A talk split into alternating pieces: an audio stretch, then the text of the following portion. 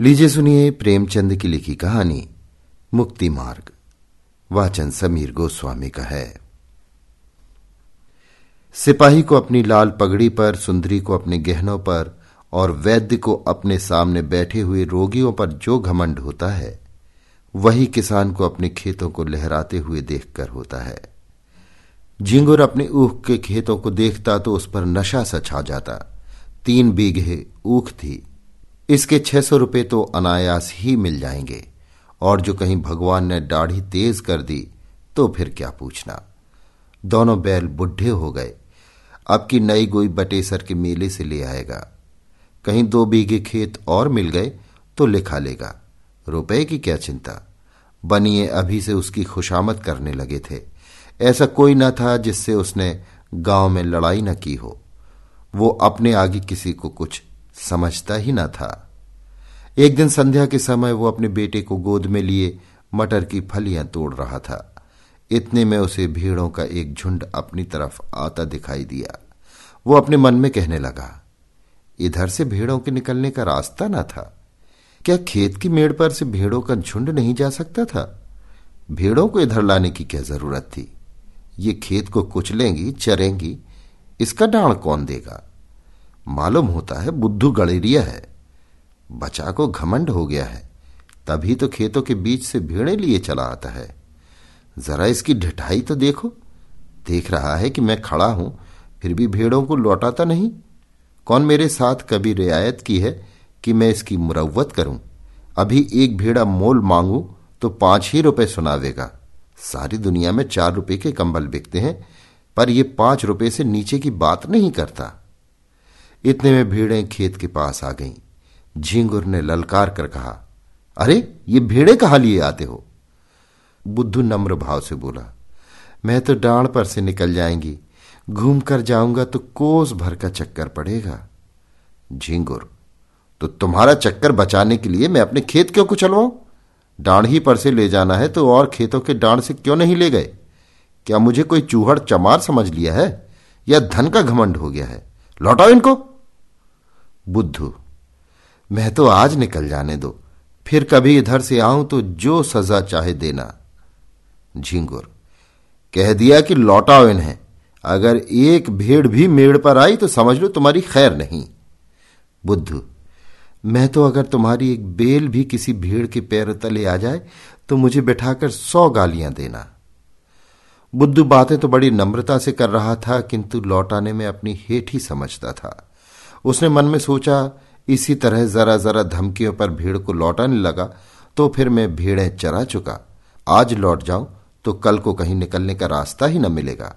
सभी रौब जमाने लगेंगे। बुद्धू भी पौढ़ा आदमी था। बारह कौड़ी भीड़ें थी। उन्हें खेतों में बिठाने के लिए फ़ी रात आठ आने कौड़ी मजदूरी मिलती थी। इसके उपरांत दूध बेचता था। ऊन के कंबल बनाता था। सोचने लगा इतने गर्म हो रहे हैं, मेरा कर ही क्या लेंगे? कुछ इनका दबेल तो हूँ नहीं। भीड़ों ने जो हरी हरी पत्तियाँ देखी तो अधीर हो गईं। खेत में घुस पड़ी। बुद्धू उन्हें डंडों से मार मार कर खेत के किनारे हटाता था और वे इधर उधर से निकलकर खेत में जा पड़ती थी। झींगुर ने आग होकर कहा, तुम मुझसे हेकड़ी जताने चले हो। तुम्हारी सारी हेकड़ी निकाल दूँगा। बुद्धू, तुम्हें देखकर चौंकती हैं। तुम हट जाओ तो मैं सबको निकाल ले जाऊँ। झींगुर ने लड़के को तो गोद से उतार दिया और अपना डंडा संभाल कर भीड़ों पर पिल पड़ा। धोबी भी इतनी निर्दयता से अपने गधे को न पीटता होगा। किसी भीड़ की टांग टूटी, किसी की कमर टूटी। सबने बै बै का शोर मचाना शुरू किया। बुद्धू चुपचाप खड़ा अपनी सेना का विध्वंस अपनी आँखों से देखता रहा। वो न भेड़ों को हाँकता था, न झिंगुर से कुछ कहता था। बस खड़ा तमाशा देखता रहा। दो मिनट में झिंगुर ने इस सेना को अपने अमानुषिक पराक्रम से मार भगाया। मेष दल का संघार करके विजय गर्भ से बोला, अब सीधे चले जाओ, फिर इधर से आने का नाम न लेना। बुद्धू ने आहत भीड़ों की ओर देखते हुए कहा, झींगुर, तुमने ये अच्छा काम नहीं किया। पछताओगे। केले को काटना भी इतना आसान नहीं जितना किसान से बदला लेना। उसकी सारी कमाई खेतों में रहती है या खलियानों में। कितनी ही दैविक और भौतिक आपदाओं के बाद कहीं अनाज घर में आता है, और जो कहीं इन आपदाओं के साथ विद्रोह ने भी संधि कर ली तो बेचारा किसान कहीं का नहीं रहता। झींगुर ने घर आकर दूसरों से इस संग्राम का वृतांत कहा तो लोग समझाने लगे झींगुर तुमने बड़ा अनर्थ किया। जानकर अनजान बनते हो। बुद्धू को जानते नहीं कितना झगड़ालू आदमी है। अब भी कुछ नहीं बिगड़ा। जाकर उसे मना लो, नहीं तो तुम्हारे साथ सारे गाँव पर आफत आ जाएगी। झींगुर की समझ में बात आई। पछताने लगा कि मैंने कहाँ से कहाँ उसे रोका। अगर भीड़ें थोड़ा बहुत चर ही जाती तो कौन में उचड़ा जाता था? वास्तव में हम किसानों का कल्याण दबे रहने में ही है। ईश्वर को भी हमारा सिर उठाकर चलना अच्छा नहीं लगता। जी तो बुद्धू के घर जाने को ना चाहता था। किंतु दूसरों के आग्रह से मजबूर होकर चला।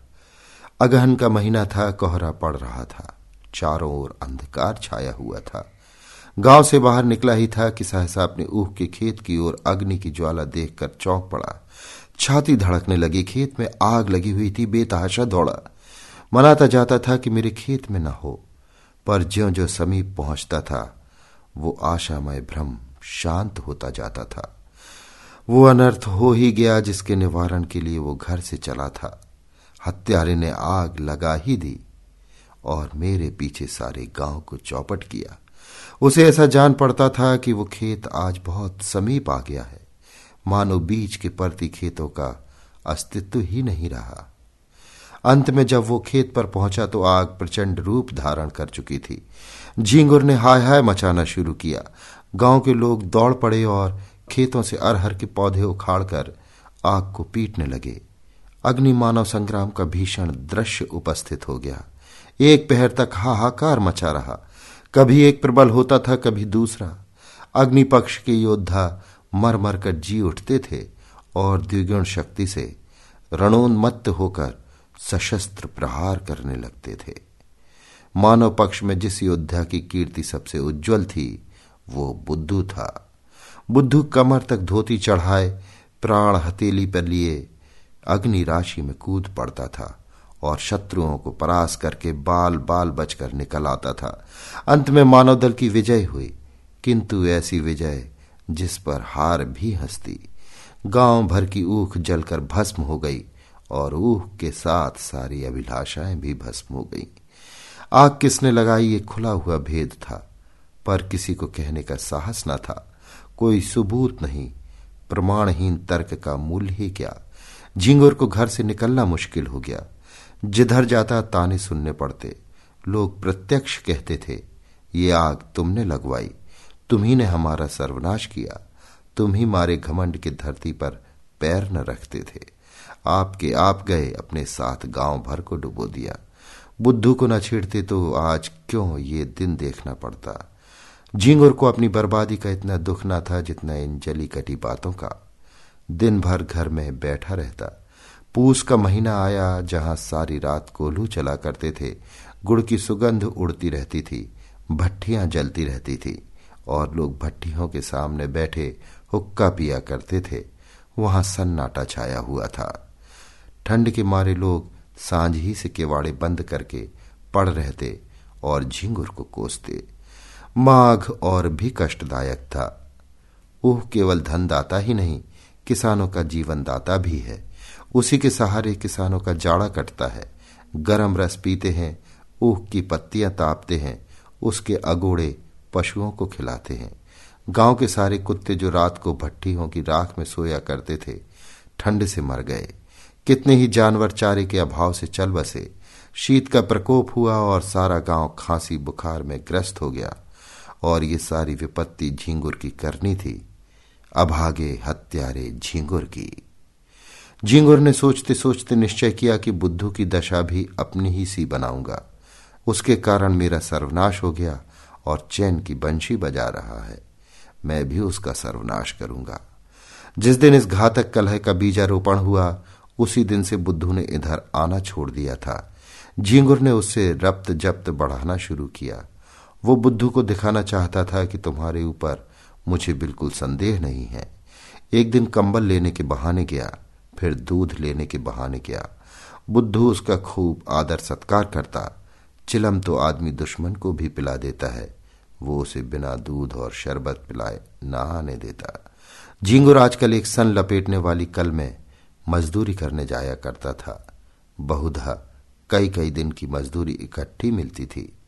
बुद्धू ही की तत्परता से झिंगुर का रोज़ाना खर्च चलता था। अतएव झींगुर ने खूब रब्त जब्त बढ़ा लिया। एक दिन बुद्धू ने पूछा, क्यों झिंगुर? अपनी ऊख जलाने वाले को पा जाओ तो क्या करो? सच कहना? झिंगुर ने गंभीर भाव से कहा, मैं उससे कहूँ, भैया, तुमने जो कुछ किया, बहुत अच्छा किया। मेरा घमंड तोड़ दिया, मुझे आदमी बना दिया। बुद्धू मैं जो तुम्हारी जगह होता तो बिना उसका घर जलाए न मानता। झिंगुर, चार दिन की जिंदगानी में बैर विरोध बढ़ाने से क्या फ़ायदा है? मैं तो बर्बाद हुआ ही, अब उसे बर्बाद करके क्या पाऊँगा? बुद्धू, बस यही आदमी का धर्म है, पर भाई क्रोध के बस में होकर बुद्धि उल्टी हो जाती है। फागुन का महीना था, किसान ऊख बोने के लिए खेतों को तैयार कर रहे थे। बुद्धू का बाज़ार गर्म था भेड़ों की लूट मची हुई थी। दो चार आदमी नित्य द्वार पर खड़े खुशामदे किया करते। बुद्धू किसी से सीधे मुँह बात न करता। भीड़ रखने की फ़ीस दूनी कर दी थी। अगर कोई ऐतराज करता तो बेलाग कहता तो भैया, भेड़ें तुम्हारे गले तो नहीं लगाता हूँ। जीना चाहे मत रखो। लेकिन मैंने जो कह दिया है, उससे कौड़ी भी कम नहीं हो सकती।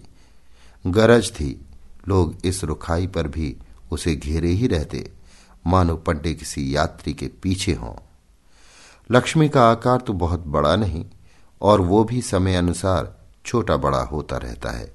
यहाँ तक कि कभी वो अपना विराट आकार समेटकर उसे कागज़ के चंद अक्षरों में छिपा लेती है।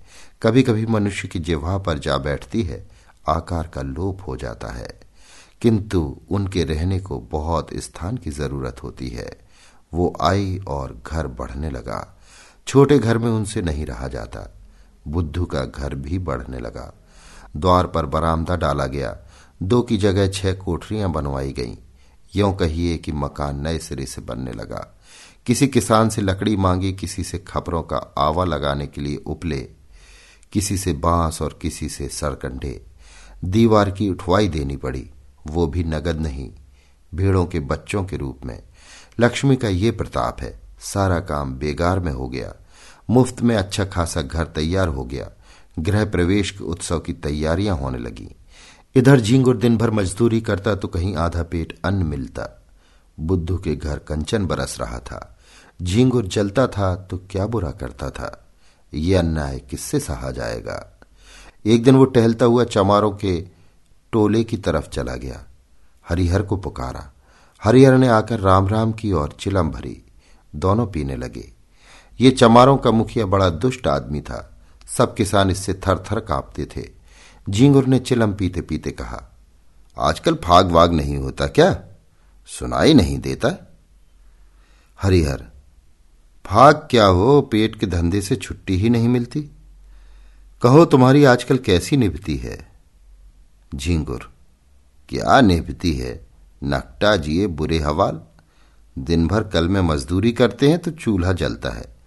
चांदी तो आजकल बुद्धू की है, रखने को ठौर नहीं मिलता। नया घर बना, भीड़े और ली हैं। अब गृह प्रवेश की धूम है, सातों गाँव में सुपारी जाएगी। हरिहर, लक्ष्मी मैया आती है तो आदमी की आँखों में सील आ जाता है, पर उसको देखो, धरती पर पैर नहीं रखता, बोलता है तो ऐठ ही कर बोलता है। झिंगुर, क्यों ना ऐठे, इस गाँव में कौन है उसकी टक्कर का? परियारी अनीति तो नहीं देखी जाती। भगवान दे तो सिर झुकाकर चलना चाहिए। ये नहीं कि अपने बराबर किसी को समझे ही नहीं। उसकी डींग सुनता हूँ तो बदन में आग लग जाती है। कल का बानी, आज का सेठ। चला है हमी से अकड़ने। अभी कल लंगोटी लगाए खेतों में कौए हकाया करता था। आज उसका आसमान में दिया जलता है। हरिहर, कहो तो कुछ उतजोग करूँ? झींगुर क्या करोगे? इसी डर से तो वो गाय भैंस नहीं पालता। हरिहर, भीड़ें तो हैं। झिंगुर, क्या बगला मारे पखना हाथ? हरिहर, फिर तुम ही सोचो। झिंगुर, ऐसी जुगत निकालो कि फिर पनपने ना पावे। इसके बाद फुसफुस करके बातें होने लगीं। वो एक रहस्य है कि भलाइयों में जितना द्वेष होता है, बुराइयों में उतना ही प्रेम।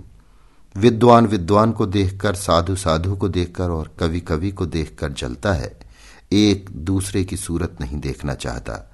पर जुआरी जुआरी को देखकर, शराबी शराबी को देखकर, चोर चोर को देखकर सहानुभूति दिखाता है, सहायता करता है। एक पंडित जी अगर अंधेरे में ठोकर खाकर गिर पड़े तो दूसरे पंडित जी उन्हें उठाने के बदले दो ठोकरें और लगाएँगे कि वो फिर उठ ही ना सकें। पर एक चोर पर आफत आई, देख दूसरा चोर उसकी मदद करता है। बुराई से सब घृणा करते हैं, इसलिए बुरों में परस्पर प्रेम होता है। भलाई की सारा संसार प्रशंसा करता है, इसलिए भलों से विरोध होता है। चोर को मारकर चोर क्या पाएगा? घृणा? विद्वान का अपमान करके विद्वान क्या पाएगा? यश। झिंगर और हरिहर ने सलाह कर ली। षड्यंत्र रचने की विधि सोची गई। उसका स्वरूप, समय और क्रम ठीक किया गया। झिंगुर चला तो अकड़ा जाता था। मार लिया दुश्मन को। अब कहाँ जाता है? दूसरे दिन झिंगुर काम पर जाने लगा तो पहले बुद्धू के घर पहुँचा। बुद्धू ने पूछा, क्यों आज नहीं गए क्या? झिंगुर, जा तो रहा हूँ, तुमसे यही कहने आया था कि मेरी बछिया को अपनी भेड़ों के साथ क्यों नहीं चरा दिया करते? बेचारी खूंटे से बंधी बंधी मरी जाती है। न घास, न चारा। क्या खिलाए? बुद्धू, भैया मैं गाय भैंस नहीं रखता। चमारों को जानते हो? एक ही हत्यारे होते हैं। इसी हरिहर ने मेरी दो गऊएँ मार डाली। ना जाने क्या खिला देता है। तब से कान पकड़े कि अब गाय भैंस न पालूँगा। लेकिन तुम्हारी एक ही बछिया है, उसका कोई क्या करेगा? जब चाहो पहुँचा दो। ये कहकर बुद्धू अपने ग्रहोत्सव का सामान उसे दिखाने लगे। घी, शक्कर, मैदा, तरकारी सब मंगा रखा था। केवल सत्यनारायण की कथा की देर थी। झिंगुर की आँखें खुल गईं। ऐसी तैयारी ना उसने स्वयं कभी की थी और न किसी को करते देखी थी। मजदूरी करके लौटा तो सबसे पहला काम जो उसने किया, वो अपनी बछिया को बुद्धू के घर पहुंचाना था। उसी रात को बुद्धू के यहाँ सत्यनारायण की कथा हुई। ब्रह्म भोज भी किया गया। सारी रात विप्रों का आगत स्वागत करते गुजरे। भीड़ों के झुंड में जाने का अवकाश ही न मिला। प्रातःकाल भोजन करके उठा ही था, क्योंकि रात का भोजन सवेरे मिला, कि एक आदमी ने आकर खबर दी, बुद्धू तुम यहाँ बैठे हो? उधर भीड़ों में बछिया मरी पड़ी है। भले आदमी उसकी पगहिया भी नहीं खोली थी। बुद्धू ने सुना और मानो ठोकर लग गई। झिंगुर भी भोजन करके वहीं बैठा था। बोला, हाय हाय मेरी बछिया, चलो जरा देखूँ तो। मैंने तो पगहिया नहीं लगाई थी। उसे भीड़ों में पहुंचाकर अपने घर चला गया। तुमने ये पगहिया कब लगा दी? बुद्धू, भगवान जाने जो मैंने उसकी पगहिया देखी भी हो। मैं तो तब से भीड़ों में गया ही नहीं। झींगुर, जाते ना तो पगहिया कौन लगा देता? गए होगे, याद ना आती होगी। एक ब्राह्मण, मरी तो भीड़ों में ही ना? दुनिया तो यही कहेगी कि बुद्धू की असावधानी से उसकी मृत्यु हुई। पगहिया किसी की हो? हरिहर मैंने कल साँझ को इन्हें भीड़ों में पछिया को बांधते देखा था। बुद्धू, मुझे? हरिहर तुम नहीं लाठी कंधे पर रखे बछिया को बाँध रहे थे? बुद्धू, बड़ा सच्चा है तू। तूने मुझे बछिया को बांधते देखा था। हरिहर तो मुझ पर काहे बिगड़ते हो भाई? तुमने नहीं बांधी, नहीं सही? ब्राह्मण, इसका निश्चय करना होगा। गौहत्या का प्राश्चित करना पड़ेगा। कुछ हँसी ठट्ठा है? झिंगुर। महाराज, कुछ जानबूझकर तो बांधी नहीं? ब्राह्मण, इससे क्या होता है? हत्या इसी तरह लगती है, कोई गऊ को मारने नहीं जाता। झिंगुर, हाँ, गऊओं को खोलना बांधना है तो जोखिम का काम।